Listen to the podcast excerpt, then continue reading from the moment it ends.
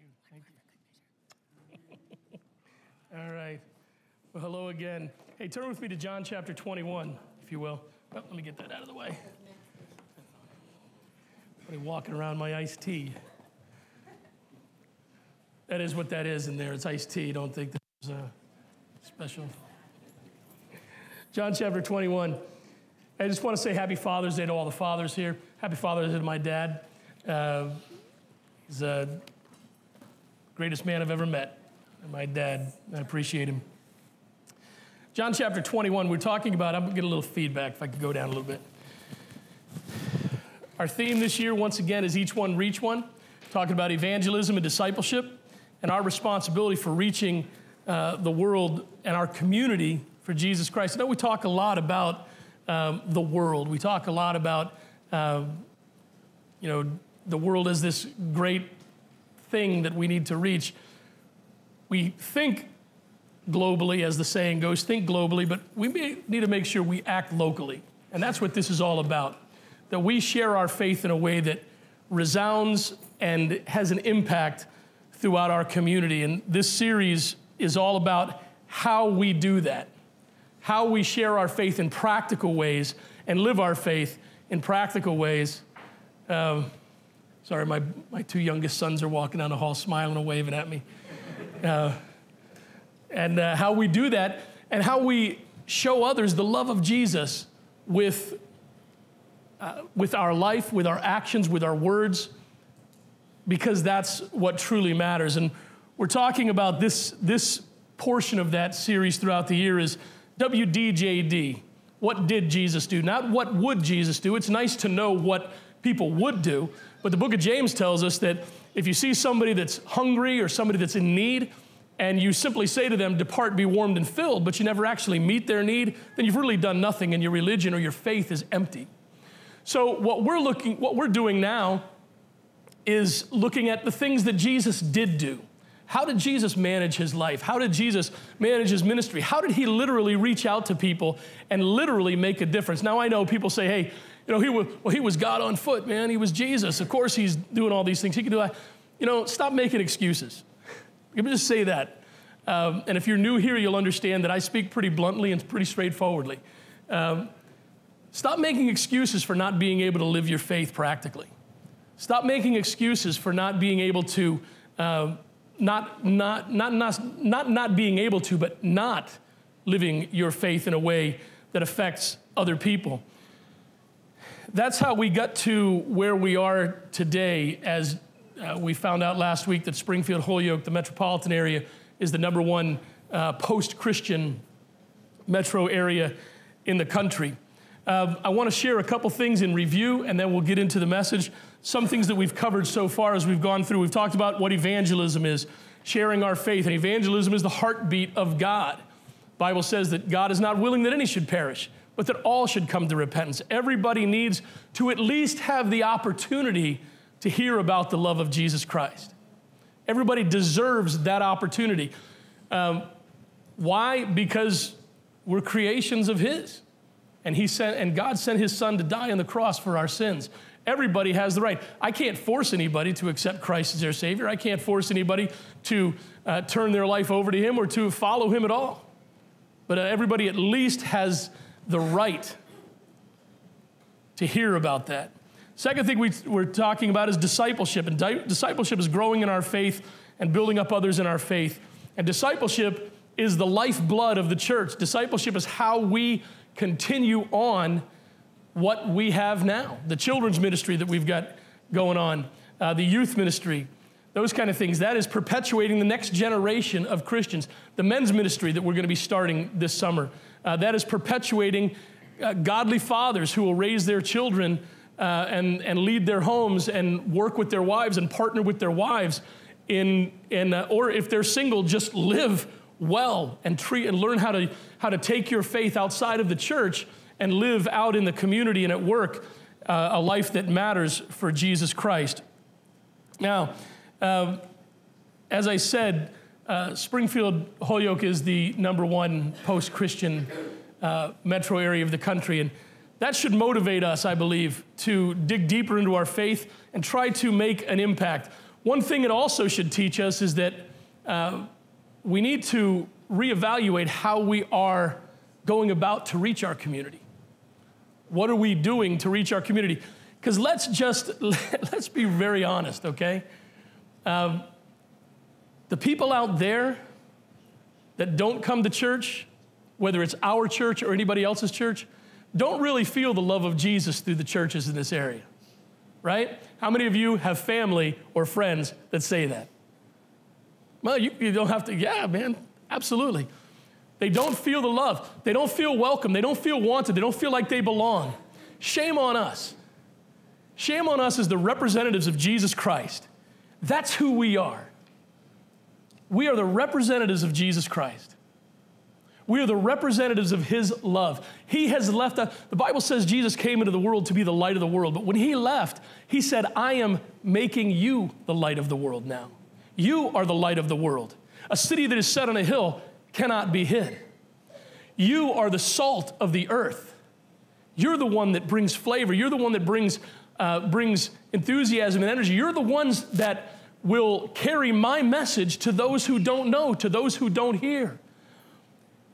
Somehow, some way, especially in our area, that purpose has been lost. And people don't feel like they're welcome to come in here. I've said it before, and I think Jonathan put it on our, our Facebook page this week. New Life is, has the reputation in the area of being the church that will take anybody, right? I like that reputation. I really do. We, I, I tell people um, when I go to the gym, uh, guys talk to me and they're like, uh, you know, you know, people don't really, you know, look at me. I, I got tattoos and this and that. And I said, well, I've got four myself. We have a two tattoo minimum here at New Life. Uh, that's right, two tattoo minimum. Got to, you know. Uh, but I say that just to kind of let people know you're welcome here, man. It doesn't matter who you are. That's the attitude we have to have. And when we approach the idea of evangelism, when we approach the idea of discipleship, it has to have in mind that we need to really want to reach people and develop our lives and develop our, ourselves and develop our faith in such a way that we actually are attractive to others with our faith. Ravi Zacharias made this observation. He says, I have little doubt that the simple greatest obstacle to the impact of the gospel has not been its inability to provide answers, but the failure on our parts to live it out. Absolutely, man, absolutely. We're answering the question, what did Jesus do? When it came to living out the faith that he was bringing to the world, so that we'll be able to learn from his example of blending faith and life. Not keeping faith and life separate, but blending faith and life. I believe that's what it's all about. Life is ministry, and ministry is life. That's what it's all about.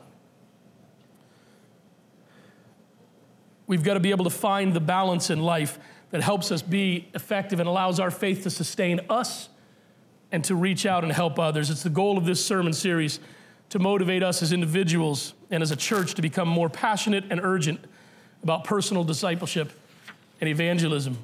First thing we've looked at, I, I told you we're breaking this down into different areas of Jesus' life. And the first thing we saw was that Jesus managed his personal life. And we used the quote from John Piper John is, uh, God is most glorified in us when we are most satisfied in him. We think that in this world we have to have one or the other. We have to have either success in the world and, and, uh, and prosperity and things like that, or God. But that's just not true. And this isn't prosperity gospel. I'm not going to tell you that if you have a positive mindset that God is going to make you wealthy. That's just silly and it's a lie. But I'll tell you this what you will find in a relationship with Jesus Christ is contentment and peace. And that's worth more money than you could ever have in the world. That's worth more than a house at the beach. That's worth more than a new car. So we saw that, and the first thing we looked at was the fact that Jesus followed the Father's plan obediently. Saw that obedience must be our priority. Obedience to God must be an intentional action in our lives. And the last thing we looked at uh, was that obedience to God demands change in our lives. We looked at the example of the rich young ruler who walked away from Jesus when Jesus said, Listen, man, if you want to follow me, If you really want to know what it means to follow me, you've got to put everything else behind you, everything else second in your life. And I have to be number one in your life. And the rich young ruler walked away. We saw that change is a choice. Change is a choice. And that brings us to the last point I want to make about obedience, and then we're going to move to the next step. Obedience to God demands consistency in our faith. Obedience to God demands consistency in our faith. If you're going to have an impact on others, if you are going to be effective as a Christian, if you are simply going to be effective in your, for yourself and gain the benefits of a walk with Jesus Christ and understand what it means to truly have that peace that the Bible says passes all understanding, to be able to face tragedy, to be, to be able to face triumph, to be able to face all these things and be even and level and, and know that there's a purpose and be able to see the big picture, then you must be a person that is consistent in your faith. Consistency is difficult, no doubt about it. Gabriel and Michael are playing baseball right now. And uh, it's a, a, great time. I love watching these kids. My dad has gone to just about every game. My father says uh, he'd rather go see Gabriel and Michael play than go to Fenway Park. And as a Dodgers fan, I understand not wanting to go see the Red Sox. But just kidding, because they beat us in the World Series. So how can you say that, right? I just am bitter. I'm bitter. But anyway, um, watching Gabriel and Michael grow and develop, and it's the same with any of your kids that are playing sports. Um, the, the most important thing for them is to develop consistency, right? Consistency. Being able to do the same thing over and over and over again. Gabriel pitches, and he's got a, Gabriel's got a real strong arm. And for half of the season, he was a strikeout machine. But all of a sudden, Gabriel got in his head that he can't throw the ball across the plate. And he was like wild, wild. We're working now to get that back because, and, and the problem is, he's changed his throwing motion. He's throwing a different way. He's coming more sidearm and he's snapping the ball at the end, and it's causing the ball to go everywhere. I, we, I work with him. I said, Gabriel, you just have to be consistent. You have to do the same thing. Michael, same thing. Michael, Michael pitched an inning this year. He struck out all three batters on 10 pitches, missed an immaculate inning by one pitch. And now Michael can't find the plate with a map.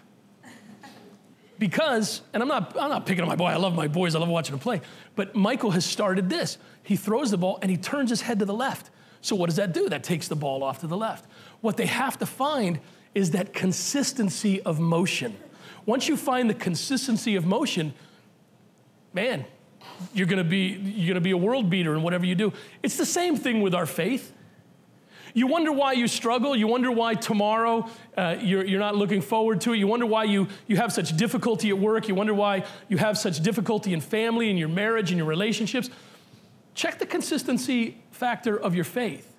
Are you consistent, consistently doing what the Bible says to do to secure your faith, to build your faith, to grow your faith, to strengthen your faith?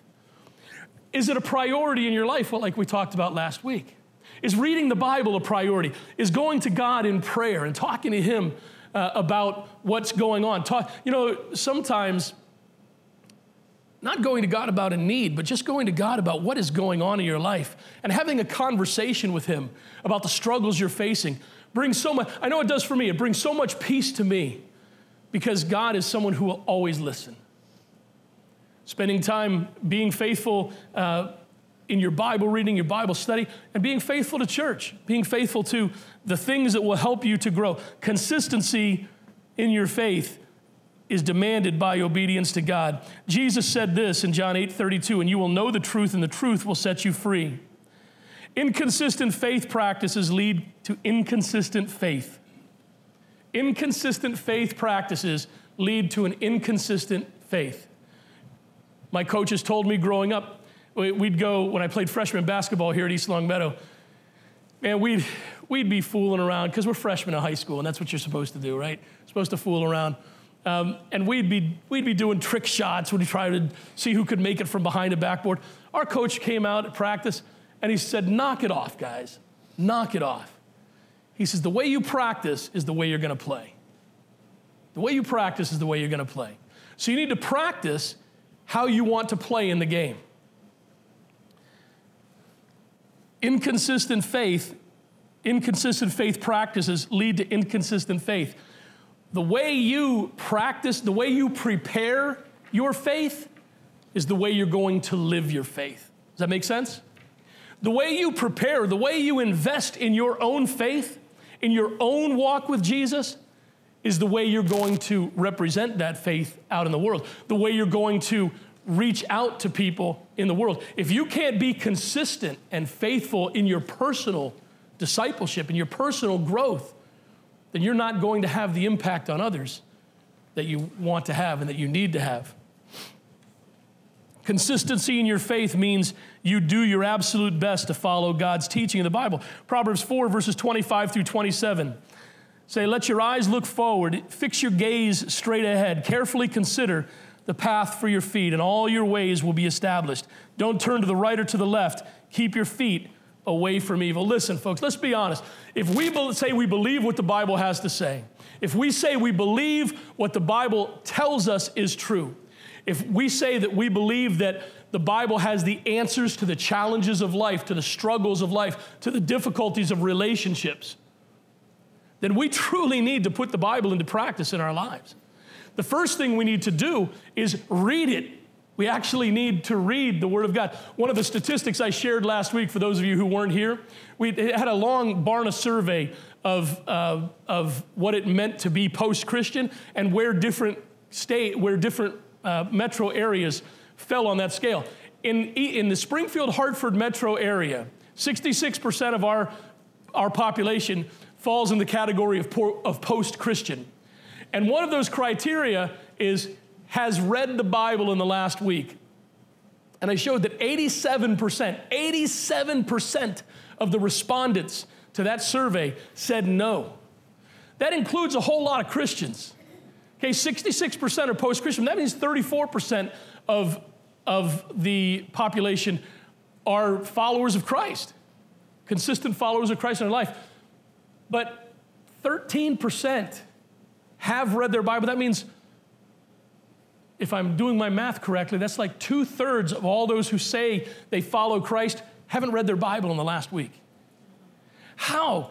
How do you expect to grow? How do you expect to learn about the way to live out your faith? How do you expect to have an impact on others? How do you expect to be prepared to deal with the situations you face and the situations that you are, you are put in place to help others with if you don't know what the Bible says on how to handle situations like that in your life? Well, it's not that big of a deal to me, Pastor John. That it's obvious. And that's the problem. You cannot claim to be a follower of Jesus Christ and not read his, uh, an effective follower and not read his word consistently. Obedience to God demands consistency in our faith. That brings us to the second thing that Jesus did. The first thing was that he was obedient to the Father's plan. Second thing is this Jesus proved his ministry with credibility and integrity. Jesus proved his ministry with credibility and integrity. You know,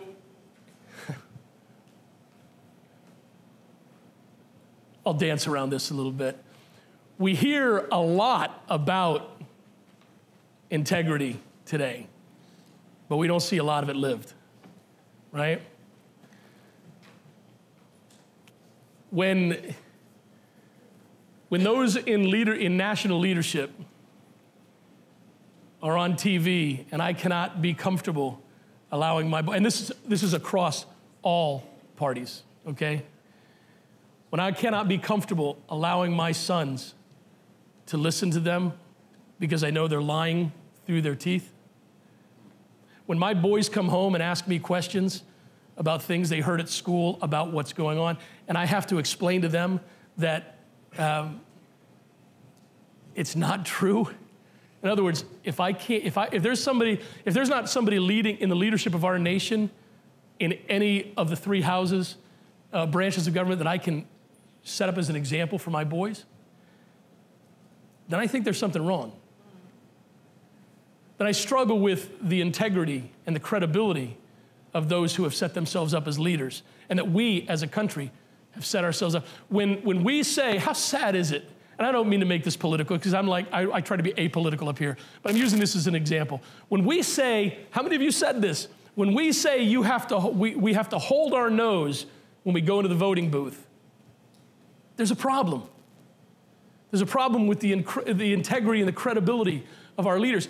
But that filters down to life as well. Are you a person that, that lives your faith with, incredi- with, with integrity and credibility? Do you prove to others by the way you live your life, the way you do your job, by the way you treat your family with integrity and credibility? Martin Luther made this great analogy. He said, The Christian shoemaker does his duty not by putting little crosses on the shoes, but by making good shoes because God is interested in good craftsmanship. Let's make a little humorous connection here. You could slap an ichthus on the back of your car, that's the Christian fish, and that means nothing. How many times have you driven, have you been passed or cut off by somebody with an ichthus on their car, right? Right? The best one is those churches that have the follow me to such and such church bumper sticker. I ain't following you no more. I can't keep up with you, right? You just cut me off. And it's worse for us. I, I say us collectively, I'm speaking of myself though. When, when somebody cuts us off and I say something that's not kind back, and I'll get an ichthus on my car, right? So we get two Christians getting into a fight on the street, ex- exhibiting great road rage, right? And that is, that's like my biggest struggle outwardly is, is driving. I'm not, I don't like, not lately, I haven't gotten out of my truck to, well, I can say this I've never gotten out of my truck to confront somebody. My van, different story. my, truck, my truck, yeah. Yeah, I, the guy cut us off one time, and he intentionally, intentionally drove us off the road and his car was pointed right at Aaron. And I got out of the car to let him know I wasn't real pleased with that. And uh, nice it, no, I didn't say anything nice. It was not. It was not. It's not my proudest moment, but I'm just telling you to be transparent, right? Um, yeah, because I look like I just got out of prison anyway. Uh, but listen, we all have those moments in our lives where we struggle with our integrity our credibility, and where those are the most important things we have. As a pastor, I tell people, people ask me, why don't you do these certain things, Pastor John? Why won't you, uh, why won't you go here? Why won't you uh, get involved in this? Why won't you meet with a woman alone? Why won't you uh, give a Because the only thing I have to present to people as a pastor is my integrity and my credibility. That's all I have. That may be okay for you to do, and I'm not saying it's a bad thing. But all I have to present to people is my integrity and my credibility. If I lose that, I might as well walk away because I will not be effective in ministry. Integrity and credibility is vital, and it goes beyond the trappings of Christianity. It goes beyond having the symbols of Christianity. It actually goes to doing things as a Christian would do. As Martin Luther said, the, the shoemaker makes good shoes. You make good shoes. How do, you, how, how do you show your faith at work? How do you show your Christianity at work? By doing your job, by giving an honest day's work for an honest day's pay. If you're a student, how do you show yourself to be a good Christian and, and be a, a good follower of Jesus? You're the best student you can be. Not the best student in the class, the best you can be. Gabriel and Michael have made amazing progress, amazing progress in school. They're not the number one students in their class, but they've made, I dare say, in the last three years, they've made more progress than any other kid in their class. They started from so far behind, and they are up to grade level now. It's amazing. Amazing. You do the best with what God has given you, and you do it with integrity and with credibility. Why is it so important? Not many people will believe someone who is unbelievable or follow someone who is unfollowable. Not many people will listen to someone who doesn't back up their message with proof of a changed life. Think about it. We tell people Jesus can make you new, Jesus can help you through. Jesus, the, the Word of God, the teachings of the Bible can give you hope, can give you strength, can give you courage, can help you in the dark times, can help you in the, in the bright times. They'll teach you how to rejoice, they'll give you reasons to live and purpose for living. But then we don't go out and do it. Where's the credibility in our claim? Where's the integrity in our claim? Where does it matter? We haven't shown anybody anything of value or truth. Brennan Manning, this comes from a, uh, on a DC, one of DC Talk's early uh, CDs. They had a song, and the uh, song, What If I Stumbled? And at the beginning of that song, uh, they had a recording of Brennan Manning, who was a uh, uh, Christian man, Christian author. And he said this The greatest single cause of atheism in the world today is Christians who acknowledge Jesus with their lips, walk out the door, and deny him by their lifestyle. That is what an unbelieving world simply finds unbelievable. Listen, the moment you utter, God hates, fill in the blank, is the moment you have walked away from your faith and shown people absolutely nothing of the love of Jesus Christ. As, as Christians, as the church, we find people to pick on, right? Truly, we do. We find people to pick on. When I was growing up, it was divorced families, divorced people. Many of the churches of my, of my early, early days, divorced people weren't allowed to join the church. You could be there, you could sing, and you could, obviously, you could put your money in the offering plate. But yeah, divorced people could not be members. And we continue that by saying things about other people and taking stands against other people. And we cover it up by saying, well, we don't agree with this, we don't agree with that. But what you're saying, when you say we love the sinner but we hate the sin, you've got to ask yourself this question Does the sinner feel loved? Seriously, does that person that you're, you're taking a stand against, does that person that you're, you're representing with your rhetoric and your hatefulness, do they feel the love of Jesus?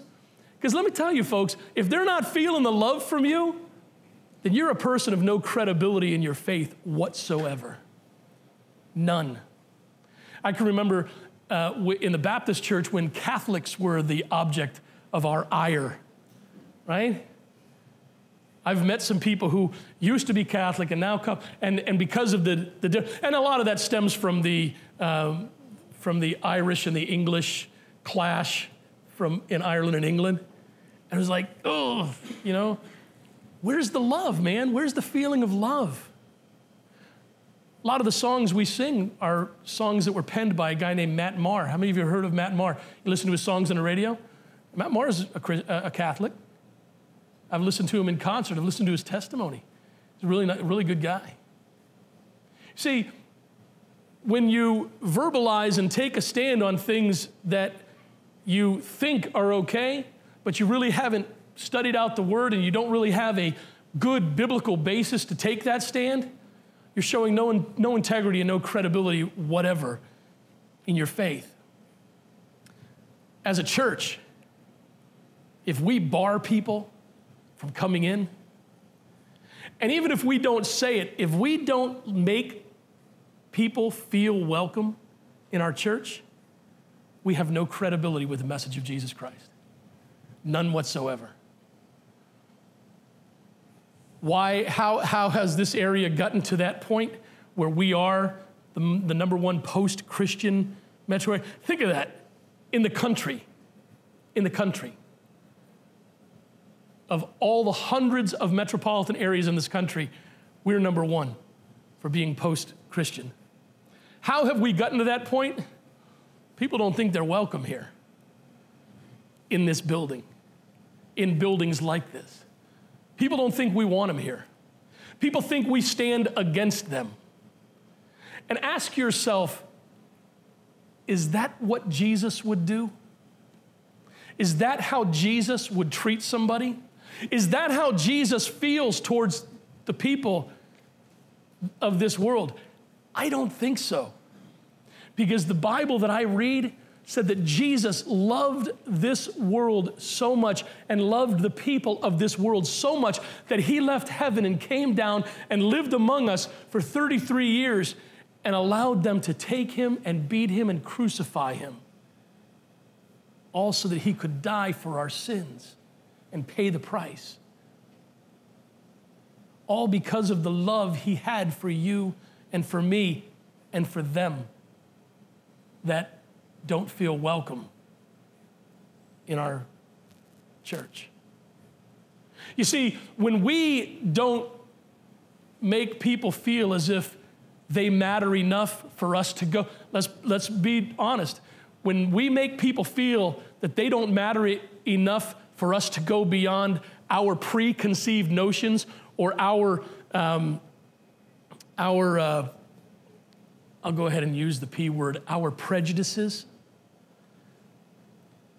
then we're not being credible in our faith. Not at all. I, I've told you I, I'm very open and very honest in our in, in, in not just here, but in my life. And I, I talk. Uh, and I talk about issues that other people want to dance around. And one of those is the issue of race. And East Longmeadow, if you're white you may not know this and you may not feel it, you may not see it, but if you're not white, if you have pigmentation in your skin that doesn't come from a tanning bed, you know. Am I, am I right? Those of you who I got thumbs up all over the place. Of those who are people of color, know that East Longmeadow is not always welcome, not always, is usually not welcoming to people of color, right? We, have, we actively take the opportunity. One of the things I'm proudest, eh, proud, most proud about our church is this. We are literally and actively tearing down the stronghold of race in our church. So much so that Ricans and African Americans, I can say that because I'm one. Yes, someday we'll be free. Uh, feel welcome here. They feel welcome here. They feel like they matter. They feel like they have a place here. They feel like they have a purpose here. They feel like we're not just allowing them to be here, that we really want them to be here. We want them to be a part of this ministry. Man, we could start making everybody feel that way in our church, then we're living out the Word of God with credibility and integrity. How do you build integrity? How do you build credibility, integrity in your life? First thing I see is this you must care about your ethics. If you're going to build integrity and credibility in your life, you must care about your ethics. You've got to care about your ethics. Potter Stewart said this ethics is knowing the difference between what you have the right to do and what is right to do. Knowing the difference between what you have the right to do and what is right to do. Judy Sheindlin said, You don't teach morals and, and ethics and empathy and kindness in the schools. You teach them at home, and children learn by example. So you wonder why the next generation, you wonder why kids are the way they are. And I know, you know, every, every time, I, I'm at that age now, at, at the age of 56, I'm at that age where looks back and say, oh my gosh, if these people are going to run our country, what's going to happen, right? Oi. the same way that every generation that gets to my age says those kind of things. But, thank you. But the problem with generations not having integrity and credibility and, and getting, getting to those, those places where we wonder whether or not we, we are concerned about the future of things. Let's be honest, it's because they're not learning those things at home. They're not learning it at home. And it's important that we as Christians if, if, we are, if we're going to perpetuate our faith and have a next generation of faith rise up and lead, it's going to have to happen at home first. not just in the church. In my video invitation yesterday, um, I, addressed, I addressed this because Father's Day is one of the lowest attendance days of the year here at New Life. Because fathers, I'm one so I can say this. We think we're so special, we need to be able to do whatever we want on Father's Day, and church doesn't matter. Listen, the best thing you could do today is bring your family to church and show your family that Jesus matters more than the golf course. Jesus matters more than a fishing trip. Jesus matters more than brunch. And that's a stretch for me. Right? Jesus matters most. If you don't model that for your children, they're not going to know it. And when they get to the point where they start questioning things, you know what? They're not going to believe it when you try to start telling them things about how important Jesus is to your life. hey, hey, Pops, I haven't seen it all these 15 years, and now you want to spring this on me? No, I'm not buying it. Not buying it. Something called the Goldman Dilemma. For those of you who are involved with athletics, you might have heard this before. It's a Goldman Dilemma. Goldman Dilemma is a survey that was taken by a man whose last name is Goldman. And he started asking in the, in the late 80s, uh, he started asking the question of professional athletes, and then it went into Olympic athletes. And the question was this the steroid, uh, steroid business was really starting to take off. And he asked them this question If you could take a steroid um, a PED now, as, as, we call them. If you could take a, a magic pill that would guarantee you to win a gold medal in every event that you entered for five years, but at the end of those five years, you died. Not, you know, you, you lost your shoes or, or you couldn't compete anymore. After that five year period, you died would you do it? 52% of those athletes said yes. In the Seoul Olympics in 1988, the survey was taken among all the Olympic athletes from every country that was there. And the question was asked of them if you could take steroids that would guarantee you a gold medal right now, but would take 10 years off of your life, would you do it? 90% of all those athletes said yes.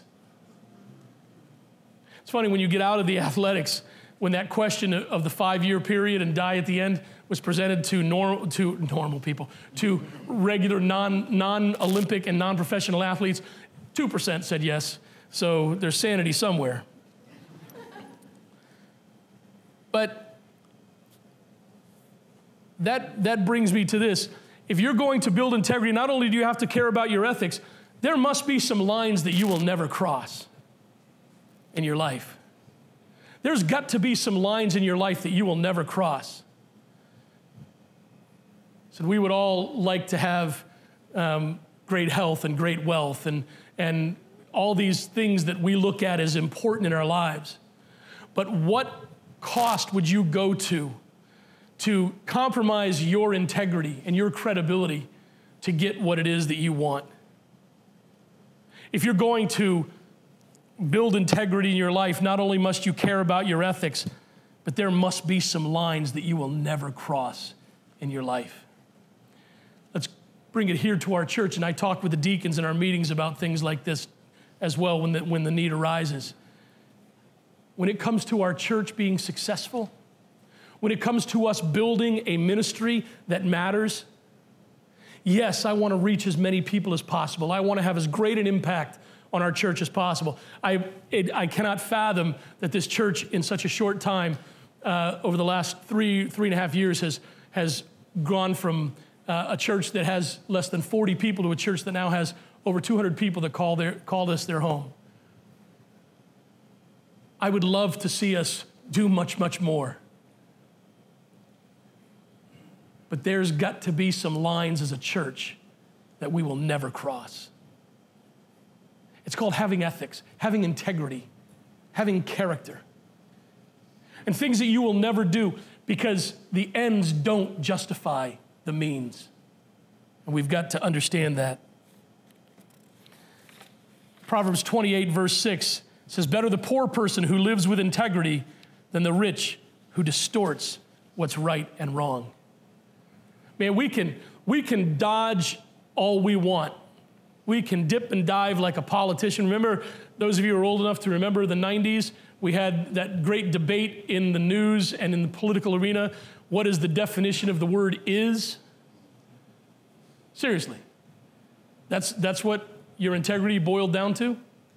The definition of a word is. And see, we can, we can do that all we want, and we can, we can splice things and mince words, and we can jump around and but all you're doing is watering down your character and your credibility and your integrity. And as a church, we can, we can do whatever we want to do. We can, uh, we can make changes and we can um, kind of overlook certain things and water down our belief system. And I'm sure we'd be, we'd be flooded with even more people. But is that the right thing to do? Is that how we represent Jesus? And is that what Jesus did do?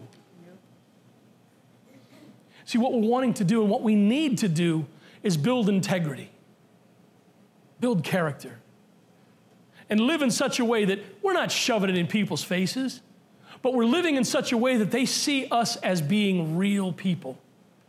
People who, who truly stand for what they believe and live what they believe every moment of every day the best they can. We're not going to be perfect. My goodness, we'll never be perfect. But we can be the best we can be. We can own the mistakes we make. We can take responsibility for our lives. The third thing I see that would build integrity in our lives is this we must put truth at our core. Put truth at your core.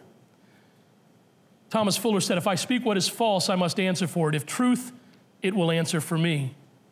Proverbs 12, 22 says, Lying lips are detestable to the Lord, but faithful people are his delight. Ephesians 6, 14, stand therefore with truth like a belt around your waist. Let truth be your protection against the lies of Satan. Let truth be your protection. My father taught me, and my mother reinforced it. The truth is what matters. And you may get in trouble. How many, how many of you were raised like this? You might get in trouble for telling the truth, but it's going to be much, much worse if you lie. I can give you an amen to that, right? Because it was much, much worse the one time, okay? As a Christian, listen, you can give yourself a false sense of security. You can take yourself down a road of lies and half truths that leaves you empty and leaves you away from Christ. But all that is is a lie that leaves you empty and leaves you away from Christ. The truth may not be the most comfortable. The, the truth may not be what makes you the happiest, but the truth sure will, as Jesus said, set you free. Some of you right now in your life, the reason you are not moving forward as a Christian, the reason you're struggling in your faith, the reason you're struggling with life, the reason you struggle with others the reason you struggle with accepting other people, the reason you struggle with getting past situations in your life is because you're not being honest and truthful about your life. You're not being honest and truthful about what happened to you. Some of you, and listen, I don't blame you for this. I don't blame, I, I do not blame. I, I, was, um, I was talking to a social worker this week at the gym, and he told me that a city official, I talked to Melvin about this, from our town, I, will tell you about it later, um, said to him he has to meet with her once a month about the foster kids in our town here in East Longmeadow that go to the schools. And she said to him, Why don't you take them out of the East Longmeadow school system? See, that's a dear thing to me because my boy, my two youngest boys started off in the foster care system and they needed people to believe in them and they needed all the help they could get. And he said, Well, well what am I supposed to do with them? No lie, Melvin. You know she told him? Exactly. Put him in Springfield. Seriously? Seriously? How about this? How about you love on these kids? And, and how about this? How about you stop blaming the children for the, the, the problems of their parents and the issues that their parents put into their lives? Some of you, you're taking on the responsibility and you're taking on the ownership of what was done to you in your life. And you think that something must have been wrong with you for somebody to treat you that way. It breaks my heart, man, because there's going to come a day where I have to sit down. I have to sit down with Michael and Gabriel and explain to them why they were left alone for 15 hours a day in a crib when they were nine months old. I got to explain to Gabriel and Michael why, when they were two years old, somebody tried to twist their ear off, literally.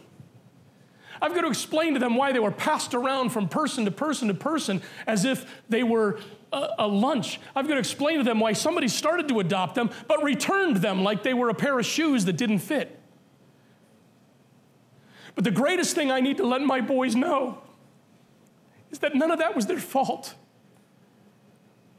They're not the reason that other people did the wrong thing.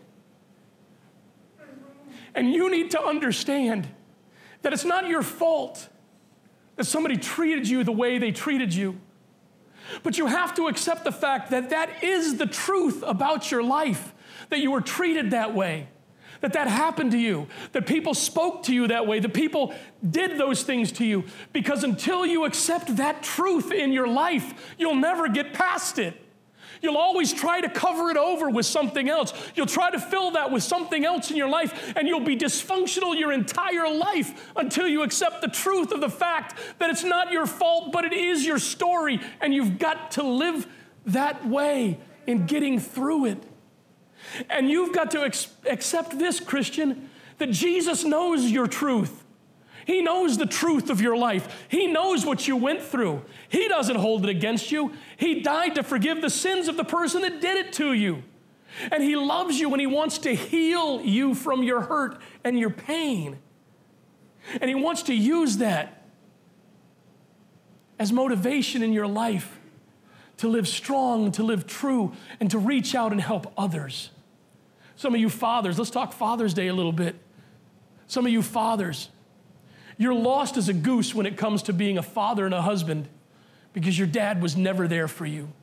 Father's Day is the one special day of the year that I find is the least celebrated of all the days because so many young, so many men and women never had a good father in their life. Man, I'll tell you what, I think there's some of you women here that need to be celebrated on Father's Day Amen. because you step in and you fill the gap as a, that, that a father should. And hats off to you. Some of you men, you need to expect, accept that fact that your dad wasn't a good dad. Some of us are blessed. I love Mike walked in here proudly today with his father, Yuri, right? Love that. Love that. I love a man. I love my dad. Love my dad. Love you, dad. it's a bonus. But my heart breaks for men that can't say that. My heart breaks for men whose, who the truth of their life is their dad. Let's just be honest, their dad sucked. I'm sorry if that, that language offends you in church, but that speaks about where I feel on the matter. But you've got to accept that truth and realize that and deal with it and understand that Jesus can help you to deal with that truth in your life and heal you, and you can be better you can be healed and you can live successfully and fruitfully. Jesus said it best you will know the truth, and the truth will set you free. Lastly, one of the greatest lessons I learned from my dad. Didn't always follow it, but I learned it. Always, always, always do the right thing. It's so easy. It's so simple, isn't it? It's too simple. It's, t- it's too simple. But man, you will never go wrong by doing what is right. And I would rather answer for somebody not liking my right action than answer for making a huge mess by doing things the wrong way. Always, always, always do the right thing. Douglas Adams said, Wisdom is knowing the right path to take, integrity is taking it. How do you build integrity in your life? How do you bring, uh, build character in your life? By doing what's right by always doing what's right. How do you teach your children right from wrong? By doing what's right and correcting them when they do what's wrong. And by the way, parents, how else do you teach your kids integrity and character? By owning it when you do what's wrong. Two eight year old boys, and I apologize to them when I screw up. I want my boys to know there's no shame, and a real man takes responsibility for his actions including when I do something to them or, or say something sharply to them when it's my fault. I don't even blame my dogs. I take responsibility. I thought that would be funny and kind of.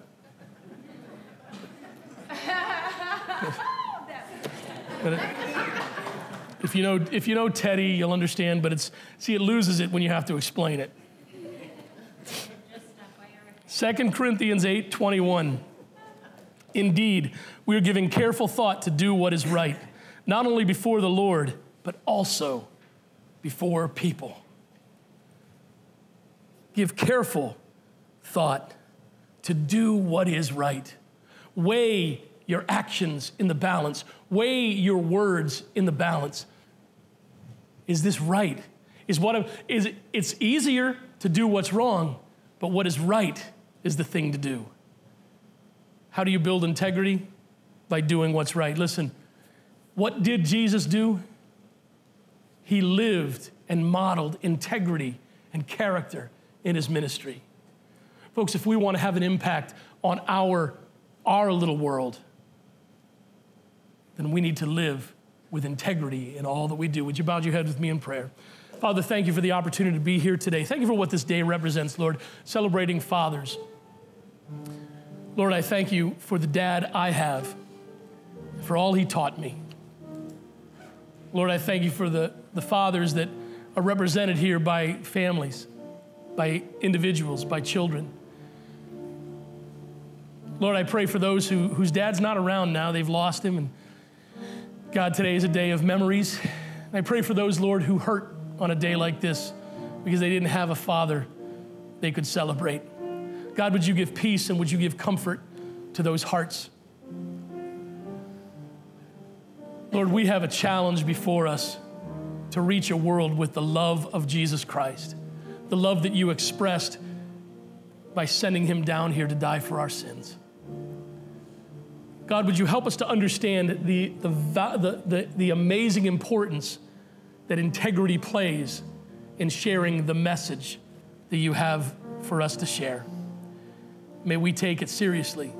May we work hard. And may we as a church do the right thing so that we present the right message to this world. Bless us as we go from this place, God. May we honor you. May our lives be glorifying to you. May we go forward as messengers. May we go forward as worshipers. May we go forward as people who are willing to walk through every open door, to take every opportunity to reach people for you. It's in your name we pray. Amen.